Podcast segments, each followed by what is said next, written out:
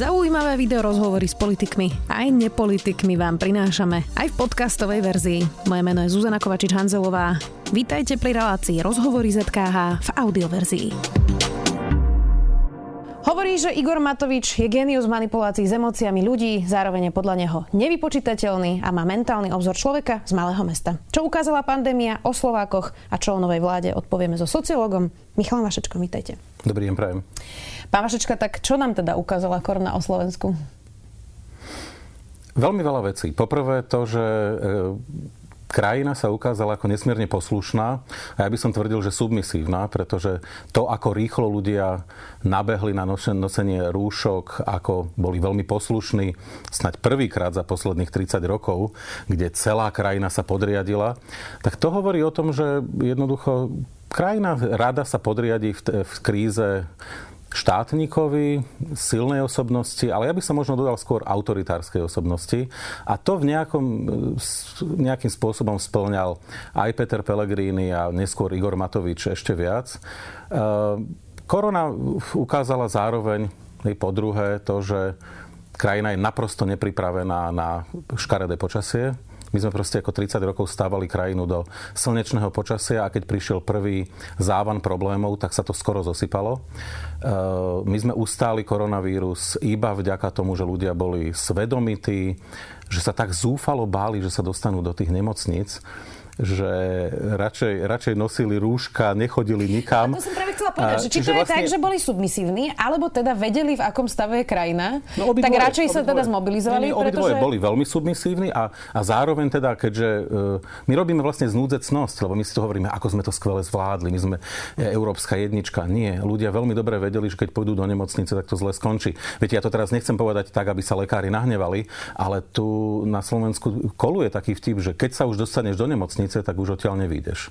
Hej, a toto vlastne ako ľudia niekde vzadu mali v sebe a si povedali, nie, tak toto musíme proste tak ako vždy zvládnuť sami. Preto si tak rýchlo šili rúška, rýchlejšie ako v okolitých krajinách. My sme ani nepočúvali, čo prichádza z, z veľkého sveta odporúčania VHO, ktoré sa ukázali ako úplne stupidné mimochodom. E, my sme si proste išli svoju cestu. Napriek e, trendom zvonku, opäť sa ukázalo, že teda my vlastne si tak nejak vystačíme a a že vlastne potrebujeme na to predovšetkým toho lídra, ktorý nás povedie. No a čo tá korona odhalila o novej vláde? Už starú nechajme tak, smer ešte rozoberieme. Nastúpil Igor Matovič. Je pravda, že nikto v histórii vlastne všetkých vlád nemal takúto náročnú situáciu, obzvlášť s vládou, ktorá bola úplne neskúsená. V podstate tam nemal takmer nikoho, kto by už mal teda nejakú skúsenosť s exekutívnou funkciou. A teraz bude 100 dní, čiže čo nám to ukázalo? Tých prvých 100 krízových pandemických dní o vláde Igora Matoviča. No tých narratívov, že, o, že vlastne o čom je táto vláda, je, je podľa môjho názoru veľmi veľa. A to, že naozaj prišli v čase, ktorý bol úplne výnimočný, to treba uznať. Však tiež koniec koncov treba e, zároveň skonštatovať, že veľmi neštandardne niektoré veci riešili. A ešte aj keď na to boli upozornení, tak reagovali skôr tým, že buď porušovali zákon, alebo išli skutočne za jeho hranu v niektorých momentoch, tak reagovali na povedzme na vás, na novinárov tým, že začali byť agresívni. Namiesto toho, aby povedali, áno, toto je tak výnimočná situácia, že my sme riešili veci z hodinu na hodinu. Áno, to uznávame, že sme urobili chybu, ale už sme to napravili. K ničomu takému to neprišlo, stále sa opakuje, zvládli sme to, zvládli sme to. No ale späť k tým narratívom. No tak prvý narratív je, že, že naozaj je to vláda zmeny v tom zmysle, že môžeme tejto vláde, alebo minimálne jej veľkej časti, veriť, že prišla vyčistiť Augiašov chliev a že to myslí smrteľne vážne, keď mnohí z nich na čele s Igorom Matovičom hovoria, my sme neprišli kradnúť. E, ja si myslím, že toto sa, sa tým ľuďom dá veriť a v tom vlastne ako je, je veľká sila tej vlády. No zároveň ale treba povedať tú druhú stránku veci, že je to vláda diskontinuity, ale nie len bohužiaľ s, to, s tými vládami Ficovými, ale aj diskontinuity s tými predchádzajúcimi, napríklad s Zurindovou vládou e, alebo, alebo s Radičovou vládou. Jednoducho, toto je vláda, ktorá sa to rozhodla robiť ináč. Áno, proste prišlo k nejakému úplne paradigmálnemu zvratu a my to budeme robiť e, tak, ako, ako to ešte nikto nerobil, lebo my musíme proste, keď sa čistí les, lietajú triesky. Áno, toto stále v nejakej podobe opakujú. Lenže problém je, že idú ďaleko nad rámec toho, čo, e, čo by tá krajina potrebovala. A keď už teda e, robia zásadné zmeny, napríklad na prokuratúre, kde ju chcú urobiť, tak ja by som ďaleko radšej počúval o tom, že ako sa prokuratúra na Slovensku zmení, tak ako v Českej republike ešte v 90. rokov, na to štátne zastupiteľstvo, ktoré má trošku iné právomoci, je to ináč nastavené. No a to ja vlastne nepočúvam. Počúvam proste, my sa iba ideme vracať niekam, niekam na začiatok 90. rokov, lebo proste máme, Igor Matovič priniesol takú tú predstavu, že všetko, čo sa udialo za 30 rokov, bolo zlé. A to tak nie je. Nie, to je proste akože veľmi problematický narratív, ktorý tú krajinu môže priniesť e, podľa mňa ako do veľmi problematického bodu. No a s tým súvisí tretia vec, za ktorú teda myslím, že aj vám, ale aj mne mnohí nadávajú, že hovoríme, že prišli nielen neskúsení ľudia, ale bohužiaľ aj značne nekompetentní ľudia k moci. A vôbec teraz poviem niečo, čo vôbec nemyslím osobne. Ja Igora Matoviča považujem za najmenej kompetentného premiéra v modernej histórii Slovenska. Po roku 89 niekto tak nekompetentný v tom kresle ešte nesedel. Je to férové, uh, je to férové, dám podotázku k tomuto. Či je to férové, pretože v podstate aj Robert Fico nastupoval ako neskúsený premiér. Uh-huh. On je skúsený až teraz, lebo tam bol veľmi dlho. Či sa dá vyčítať Igorovi Matovičovi, že, že bol neskúsený, lebo asi je každý nepripravený na premiérstvo. To je asi niečo, čo človek nezažije v bežnom živote. No, ale ja nehovorím iba o tom. Ja hovorím aj o, o tom, že som pripravený tým, že dlhodobo sledujem, čo sa deje v krajine, poznám e, štruktúru inštitúcií, kto je za čo zodpovedný. Spočiatku Igor Matovič ani nevedel, ako sa hovorí, ľudovo nevedel prísť znameno niektorým inštitúciám. Zozadu mu niektorí z toho e, krízového štábu šepkali názvy tých inštitúcií veľmi častokrát vlastne nevie, ako, ako tá krajina funguje, zistuje to za pochodu. Toto si môže teoreticky dovoliť nejaký veľmi výnimočný štátny tajomník, ktorý príde napríklad na ministerstvo životného prostredia a má veľkú víziu, že budeme menej rúbať Slovensko. Áno, a, a bude sa chvíľu hľadať, ale má proste jasnú víziu. V premiérskom kresle taký človek jednoducho nemôže sedieť, a to ani na Slovensku, kde teda mimochodom sme si zvykli na všeličo. Igor Matovič nevie poriadne jazyky, Igor Matovič nebol v zahraničí poriadne. Ja viem, že pre mnohých ľudí to ne, nezohráva e, žiadnu významnú úlohu. Ale to uvidíme, keď bude sedieť na tej Európskej rade a bude e, opakovať to, čo v minulosti e, tam robil bývalý bulharský premiér, ktorý nevedel ani slovo po anglicky. Vždy potom prečítal jedným, jednou vetou nejaké stanovisko, že všetko sa dozviete z tlačovej správy bulharského ministerstva zahraničia. No a Slovensko proste nebude hrať tú úlohu, ktorú mohlo. Zase až taký malý a až taký bezvýznamný nie sme. No, čiže ja o tomto hovorím. Niekto, kto 30 rokov sa snažil o to, že bude v Trnave robiť biznis, ja ho za to obdivujem.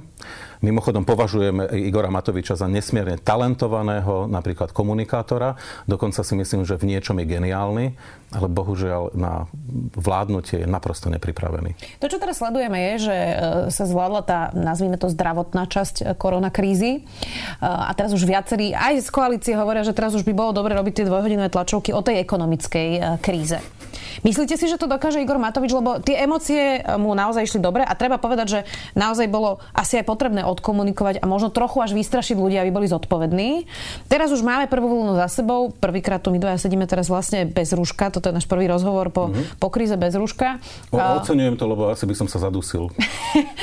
a teraz zvládne Igor Matovič sa transformovať na ekonomickejšieho premiéra, alebo to, čo nás zrejme čaká, je asi vážna vec. Vysoká nezamestnanosť, Odpoviem tak šalamúnsky, alebo budem sa o to snažiť. E, samozrejme, že platí to, že, že ľudia rastú s výzvami. To, to znamená, Igor Matovič pred očami nám bude rásť. E, Igor Matovič sa bude každým, každým mesiacom zlepšovať. Áno, mnohé veci zvládne. Ja by som teda bol veľmi rád mimochodom, aby nerobil dvojhodinové tlačovky. Premiér má vládnuť a nerobiť dvojhodinové tlačovky každý deň. To majú robiť jeho ekonomickí ministri. On tam má možno teoreticky prísť, keď je niečo veľmi výnimočné. A takto tu aj mimochodom v minulosti chodilo. Ale s tým asi nič neurobíme. Igor Matovič sa rozhodol ísť e, v krokoch, teda v tých šlapajách Salviniho, Trumpa, ktorí proste chrlia či už na, na Twitteri alebo na Facebooku jednu správu za druhou. Navyše evidentne si to píše sám, čiže takto on mieni investovať svoj čas. Utopí sa v mikromanagemente, viacerí mu to hovorili, ale zdá sa, že veľmi nepočúva dobré rady tých, ktorí mu to hovoria. Takže to je jeho problém. Ale bude rásť. Problém je iný. Uh, Igor Matovič podľa môjho názoru a ani teda celá tá skvadra v Olano uh, na rozdiel povedzme od niektorých ľudí v SAS, na rozdiel od niektorých ľudí v za, uh, za ľudí, osme rodina, to asi sa k tomu ešte dostaneme, to je iný príbeh a to úplne iná DNA. V Olano nie sú ľudia, ktorí by paradigmálne cítili potrebu zvratu slovenskej ekonomike do, do vyššieho stupňa. My sme totiž to dospeli do štádia, kedy sme sa vlastne vyčerpali. My sme vyčerpali potenciál, ktorý ešte pochádza z čias e, reálneho socializmu. My sme vyčerpali ten potenciál, ktorý prišiel z reforiem Mikloša a Zurindu. No a teraz je otázka, že čo má byť ten rozvojový impuls, ktorý Slovensko posunie dopredu. E, všetky príklady z, iných štátov ako Južná Korea a ďalších hovoria, že je to veda, výskum a vzdelávanie. E, no a presne tam my zlyhávame, ideme dolu a nič nenasvedčuje, že toto budú kľúčové body. Ešte škrtli 140 miliónov? No, to som 120 a to som sa akože presne na tom zasmial, že to posledné ešte vôbec udržať tých niekoľko vedcov, mimochodom skôr technického zamerania, to hovorím ako sociológa, hovorím, a veľmi im doprajem tie peniaze, lebo viem, že robia mnohí z nich veľmi dobré veci, tak ešte aj toto proste odstránia na to, aby podporili podnikateľov. A si hovorím, fajn, no tak to prejeme, e, len niektorí z podnikateľov prežijú, e, neklesneme možno z HDP až tak hlboko, ale toto ne, nebude znamenať rozvojový impuls. Inými slovami, keď sa tu stále znovu a znovu opakuje, že my nechceme byť tou montážnou linkou pre Nemcov, no tak ňou jednoducho zostaneme. E, v preklade, toto je vláda, ktorá je veľmi vhodná na to, aby čistila Augiašov chliev, povedzme, Pritom ale urobí podľa môjho názoru veľmi veľa e, problematických krokov. Paradoxne môže sa jej stať, že oni síce kradnúť nebudú, teraz myslím na Olano, myslím aj na SAS, myslím aj na za ľudí, ale paradoxne môže sa im e, pritrafiť, že umožnia kradnúť iným, ktorí, ktorí, ktorí sú tí, by som povedal, ďaleko technickejší v tom a sú to skutoční technici moci a, a sú to veľkí šikuláci, už to ukázali veľakrát. No a jednoducho tu nepríde k tomu, k tomu zvratu, ktorý ja nazývam proste paradigmálny. A dodám ešte jednu vec. E, vôbec nemám tendenciu sa snažiť pochváliť Petra Pellegriniho nejak zásadne, ale ten rok a pol, rok a tri štvrte, čo sedel vo svojom kresle, e, premiéra, tak na úrade vlády sa pokračovalo aj keď možno nie podľa mojich predstav, v tom, že sa pripravovali reformy do budúcna. Pripravoval sa plán reforiem, pripravovala sa vízia Slovenska do roku 2030. A chcem podotknúť, že nebola úplne tragicky zlá. Tam boli veľmi dobré momenty. To znamená, to boli ľudia, ktorí, o ktorých morálnom profile si môžeme myslieť, čo chceme, každý z nás, ale oni mali nejakú víziu transformácie tejto krajiny do vyššieho štádia, do vyššieho levelu. No a e, to teraz tam nevidím. A ja sa bojím, že k tomu ani nepríde. Čiže vlastne paradoxne v situácii, kedy e, aj vďaka koronavíru, my sa dostávame do situácie, kedy naozaj môžeme vypadnúť z tej prvej ligy, alebo sa teda do nej ani nikdy nedostať, e, tak prichádza niekto, kto je šokujúco neskúsený. Ja to iba pre, prirovnám pre tých, ktorí, ktorí si to vedia predstaviť možno športovou retorikou, že proste my teraz hráme o to, ako v hokeji, že sa udržať v, prv, v A skupine, je posledný zápas, kde budeme hrať s Kanadou, no a prídu tí, čo nehrali ani Slovenskú extraligu. Proste prídu ľudia z druhej ligy. A toto presne sa nám teraz stalo. Jasné, že prehrajú. A, a, a my prehráme s nimi. Budem robiť eh, diablovho advokáta. Eh, v podstate to, čo ste popísali, taký ten status quo, keď to nazvem, a rásla ekonomika, takže sa dá udržovať. Tu udržiaval aj smer 10 rokov. Mm-hmm. Uh, Igor Matovič vyhral na základe protikorupčnej objednávky. Ľudia ho volili preto, že naozaj sme tu posledné dva roky videli šialené veci, ktoré sa tu diali vlastne pod rúškom, po vražde Jana Martiny, Marian Kočner, jeho sudcovská mafia, prokurátorská mafia, policajná mafia, lustrovali sa tu ľudia a tak ďalej. Ak e, by vláda Igora Matoviča spravila to, na čo je objednávka, teda generálna prokuratúra, očista policie, nestačí to? Nie je to lepšie ako to, čo tu bolo doteraz? E, je to lepšie ako to, čo tu bolo doteraz, e, ale potom tá vláda nech to urobí čo najrýchlejšie a po dvoch rokoch nech odíde. To, to hovorím s plnou vážnosťou, nemáme čas. E, svet sa zrýchlil, tie najrychlejšie a najvyspelejšie štáty Európskej únie idú dopredu závratným tempom a my nestíhame. My beznádejne prestávame stíhať. A Slováci si proste musia vybrať, že či pôjdeme, či sa skúsim, či hodi, skúsime hodiť tú kotvu, hlavne na Nemecko, a doťahovať sa, Eh, alebo proste rezignujeme a budeme celkom sympatickou malou krajinou pod Tatrami, ktorá nebude mať nejakú dramaticky vysokú životnú úroveň, ale nebude to ani tragicky zlé. Bude to jedna poctivá montovňa naďalej pre, pre Nemecko. Na otázne je, že kedy sa to vyčerpá. Ja si myslím, že ako veľa času to nebude trvať, že máme pred sebou, keď poviem 15 rokov, tak tí, čo nás teraz sledujú a rozumejú tomu, tak povedia, mm, ten je veľký optimista. Áno, ale pre, zámerne hovorím, povedzme, že 15 rokov. Viac, viac nemáme, ale tie, tie, to, aby sme sa tam dostali, my musíme naštartovať veľmi rýchlo. E, zastaviť, lebo my nie sme v štádiu, že stagnujeme. My v skutočnosti padáme. Tá krajina je v, v štádiu, kedy, kedy padáme. V PISA majú deti čo, čoraz horšie výsledky.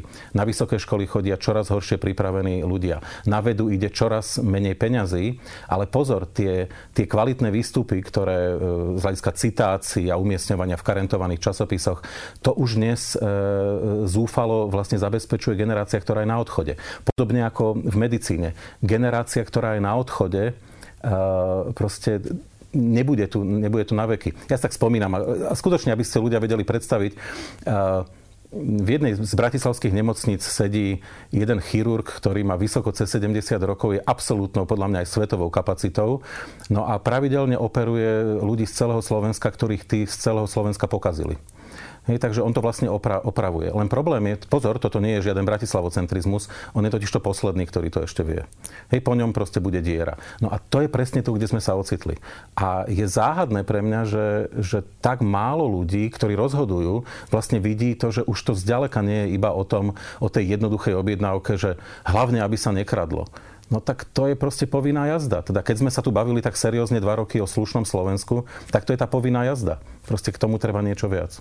No a keď som hovorila o tej protikorupčnej objednávke, tak ľudia teda volili protikorupčne, ale teda zvolili konzervatívne.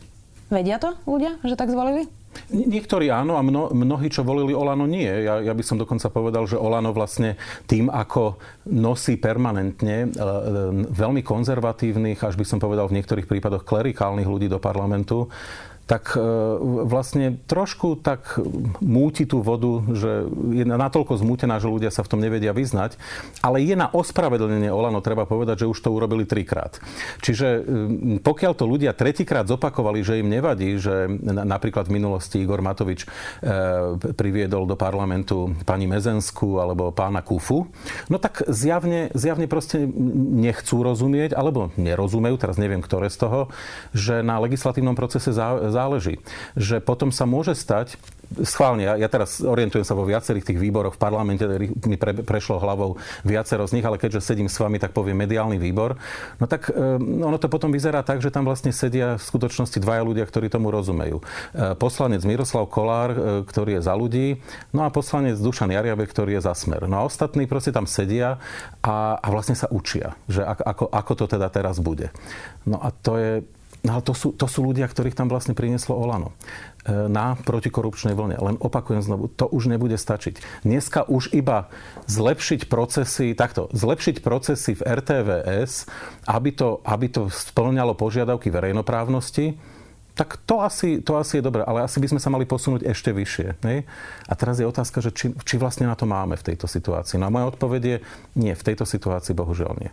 To, čo sme videli za týchto prvých už skoro 100 dní e, tejto vlády, e, boli viaceré kroky, ktoré keby urobil Robert Fico alebo Smer, tak uh, všetci by boli pomaly na plafóne naozaj uh, neodpustiteľné. A teraz začnem presne generálnou prokuratúrou, kde už sa dopredu hovorí o Danielovi Lipšicovi, ktorý má nepochybne svoje kvality, aj morálku, ale bol na kandidátke uh, najsilnejšej momentálne vládnúcej strany. Núdzový stav, ktorý vlastne Igor Matovič hovoril, že tak ešte predlžme a na minútu ho prerušíme a bude ešte 3 mesiace. Nominácia okresných úradov, uh, to tiež naozaj bol dosť šialený scenár. Sympatizanti Olano vyberajú teda nejakých konkrétnych ľudí. Minister vnútra doteraz neuk ukázal, na základe čoho vlastne zatvára občanov do uh, karantény. Nevieme, či to je zákonné, nezákonné. Uh, toto sú kroky, ktoré prečo zatiaľ krajina odpustí Igorovi Matovičovi a neodpustila ich predtým Robertovi Ficovi a už by kričali všetci, možno aj v Únii, že toto je Viktor Orbán. Bohužiaľ je to presne tak a, a mne samému sa to nepáči, pretože e, ja som si nikdy neodpustil poukazovať na to, že čo všetko robil e, problematický smer. A keď teraz to isté robíme iným smerom, tak e, zrazu, zrazu teda sme tí, ktorým nadávajú, že vy chcete, aby sa vrátil Fico. Nie, vôbec nechceme, aby sa vrátil Fico, ale veci musia mať svoje pravidlá hry. A ja teraz pôjdem dokonca ešte ďalej, že v niektorých prípadoch ja aj rozumiem tomu revolučnému nadšeniu.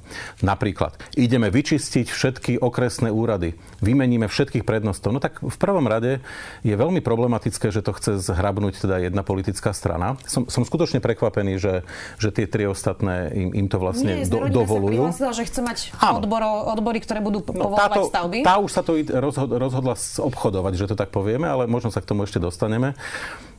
Ale vlastne nikto veľmi neprotestuje. Toto presne ako ste povedali, keby urobil Fico, tak ehm, tu je diskusia, ktorá sa nezastaví. To bude na, na celé mesiace. Ehm, ale ja rozumiem tomu revolučnému nadšeniu, ehm, len potom by bolo veľmi vhodné, aby tam prišli ľudia, ktorí naozaj sú pripravení. Áno, a tu sa zase dostávame k tej kritike, alebo po, kritike, k poukázaniu toho, čo je neštandardné. Olano nie je štandardnou politickou stranou.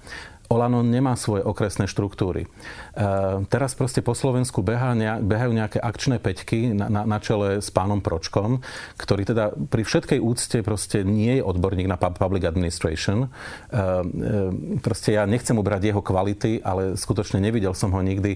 Ja som v téme verejnej politiky robil veľa. Ja som ho nikdy nevidel niečo napísať, nikdy som ho nevidel na nejakej konferencii na túto tému. Takže e, rád by som vedel na základe čoho vlastne vyberá. A vyberajú ľudí, lebo v niektorých okresoch vôbec žiadnych nemajú a vyberajú ľudí, ako sa hovorí na Slovensku, skade ruka, stade noha. E, ako máme záruku, že, že to budú ľudia, ktorí to budú riadiť dobre? Ja mám proste ako des, že sa im tam prihlásia bývalí členovia Smeru, ktorí zo Smeru odišli šik, tí, tí najšikovnejší už pred voľbami, lebo pochopili, že loď sa potápa a teraz sa vrátia druhými, druhými dverami alebo oknom teda e, naspäť na, na tie pozície prednostov. Čiže už teda samotné to, že je to neštandardné, doplňame tým, že je veľmi neštandardné, ako sú vlastne tie kádre doplňané. A teraz skutočne kádre, to sa tak hovorilo za komunizmu, že všetko teda tvrdia muziku kádre. No ale je v tom, je v tom pravda. Jednoducho musíte mať pripravených ľudí. Pozrime sa na to, ako mali pripravení ľudia Smer, KDH, v minulosti SDKU, ako mali pripravené tieto kádre, povedzme ešte v minulosti SMK.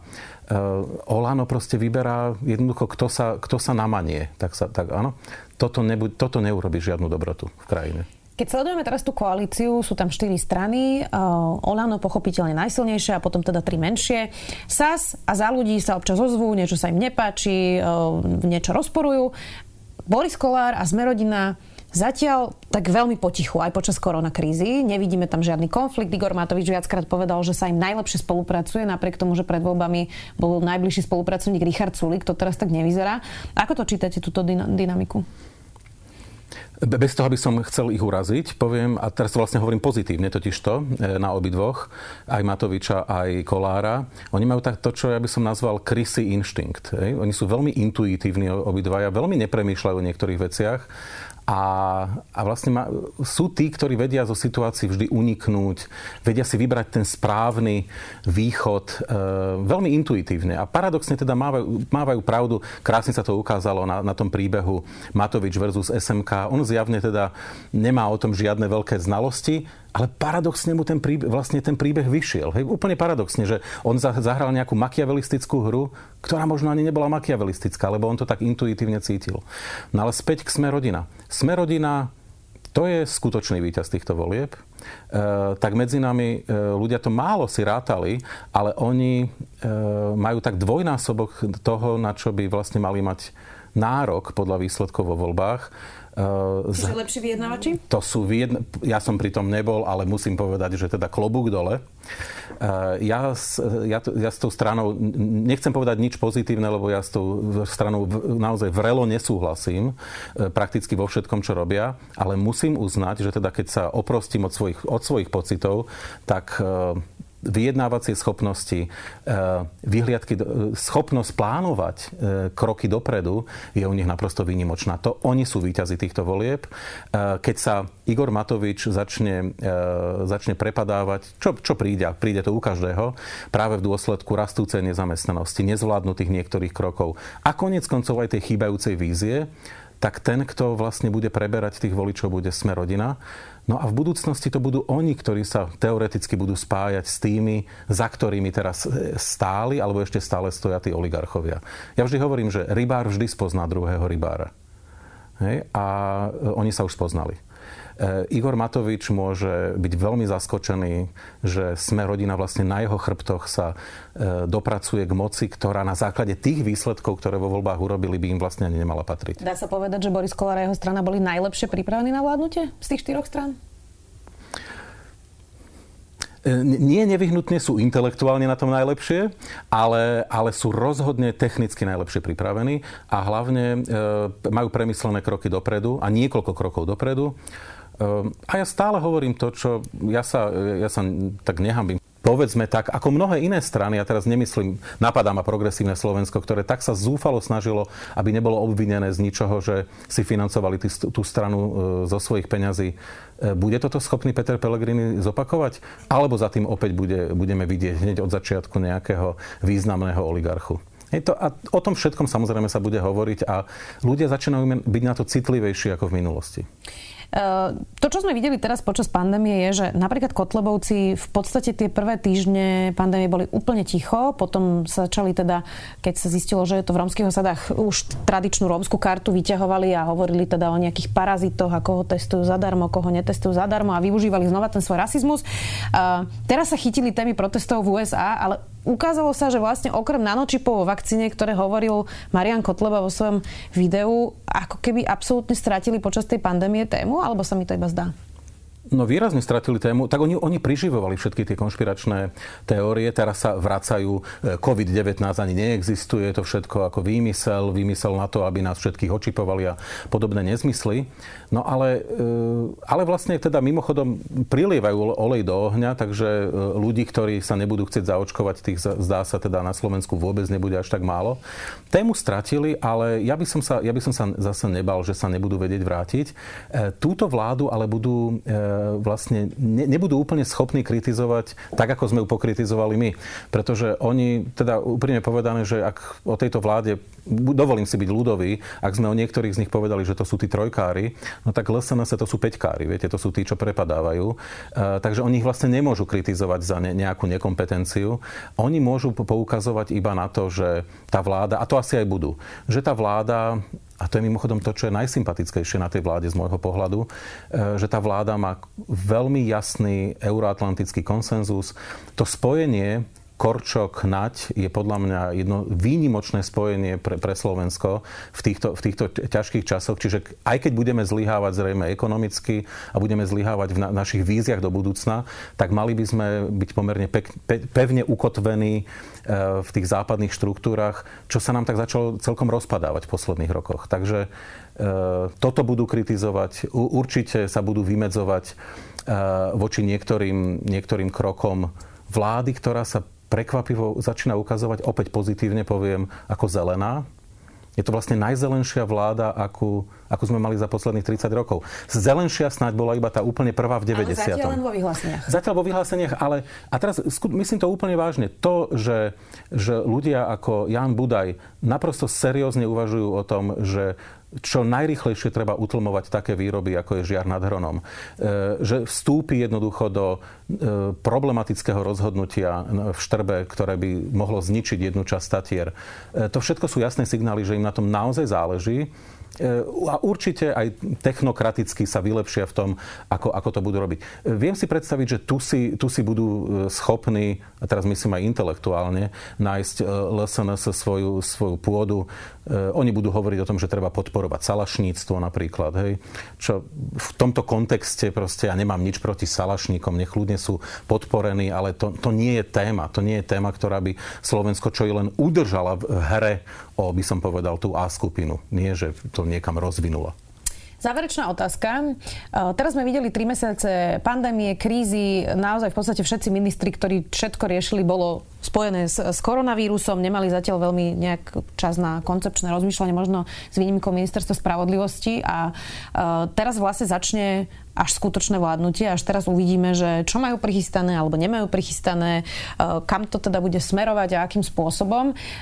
Váš typ je, že čo si po štyroch rokoch tu povieme o vláde Igora Matoviča? Hmm, veľmi ťažko sa mi to odhaduje, e, lebo teraz nechcel by som... Viete, lebo keď sa, keď sa robia prognózy, tak niekedy sa robia preto, aby sme povedali e, seba naplňajúce sa proroctvo. Čiže hovoríme to práve preto, aby o tom ľudia začali premýšľať, alebo naopak, že povieme niečo tragické, aby to bolo seba popierajúce sa proroctvo. Tak teraz neviem, ktoré si chcete vybrať z toho. Tak poviem seba popierajúce sa proroctvo, že chcem, aby to, čo teraz poviem, sa nesplnilo. E, aby sa nesplnilo to, že tá vláda nie je o 4 roky, ale že padne skôr. E, že padne preto, že sa jednoducho rozloží, e, lebo o nejaké 2,5 roka sa ukáže, že jednoducho nie je schopná vládnuť. Tie pnutia budú tak veľké a na jednej strane tri, tie tri strany Olano, SAS a za ľudí budú vidieť svet tak dramaticky rozdielne oproti Smerodina, že tá vláda sa jednoducho bude musieť v jednej chvíli rozpadnúť, lebo to nebude nebude možné udržať prakticky na žiadnej myšlienke, dokonca už ani na tej, že by sa k moci dostal naspäť Pelegrini, Fico a môžete si dodať kohokoľvek iného, kto ešte môže medzi tým vzniknúť. Že už ani to nebude tým tmelom. E, no ale zároveň, že teda vráti tú krajinu v podstate v tom najlepšom prípade na nule, ekonomicky, ale bez toho, aby boli vlastne rozbehnuté akékoľvek rozvojové projekty, programy, politiky, ktoré by tú krajinu mali šancu katapultovať skutočne do 21. storočia. Lebo teraz niekto sa možno spýta, že však sme v roku 2020. Nie. Slovensko proste beznádejne uviazlo na plitčine 20. storočia mentálne. My nie sme schopní sa do toho 21. storočia dostať. Čiže ja sa bojím, a to je presne moja obava, či nás táto vláda je schopná dostať do 21. storočia. Takže rád by som sa mýlil so všetkým, čo som teraz povedal. Uvidíme, ako to dopadne. Verím, že to tu ešte spolu zhodnotíme. Dnes to bol sociolog Michal Vašečka. Vďaka. Ďakujem pekne. Počúvali ste podcastovú verziu relácie Rozhovory ZKH. Už tradične nás nájdete na streamovacích službách, vo vašich domácich asistentoch, na Sme.sk, v sekcii Sme video a samozrejme aj na našom YouTube kanáli Denníka Sme. Ďakujeme.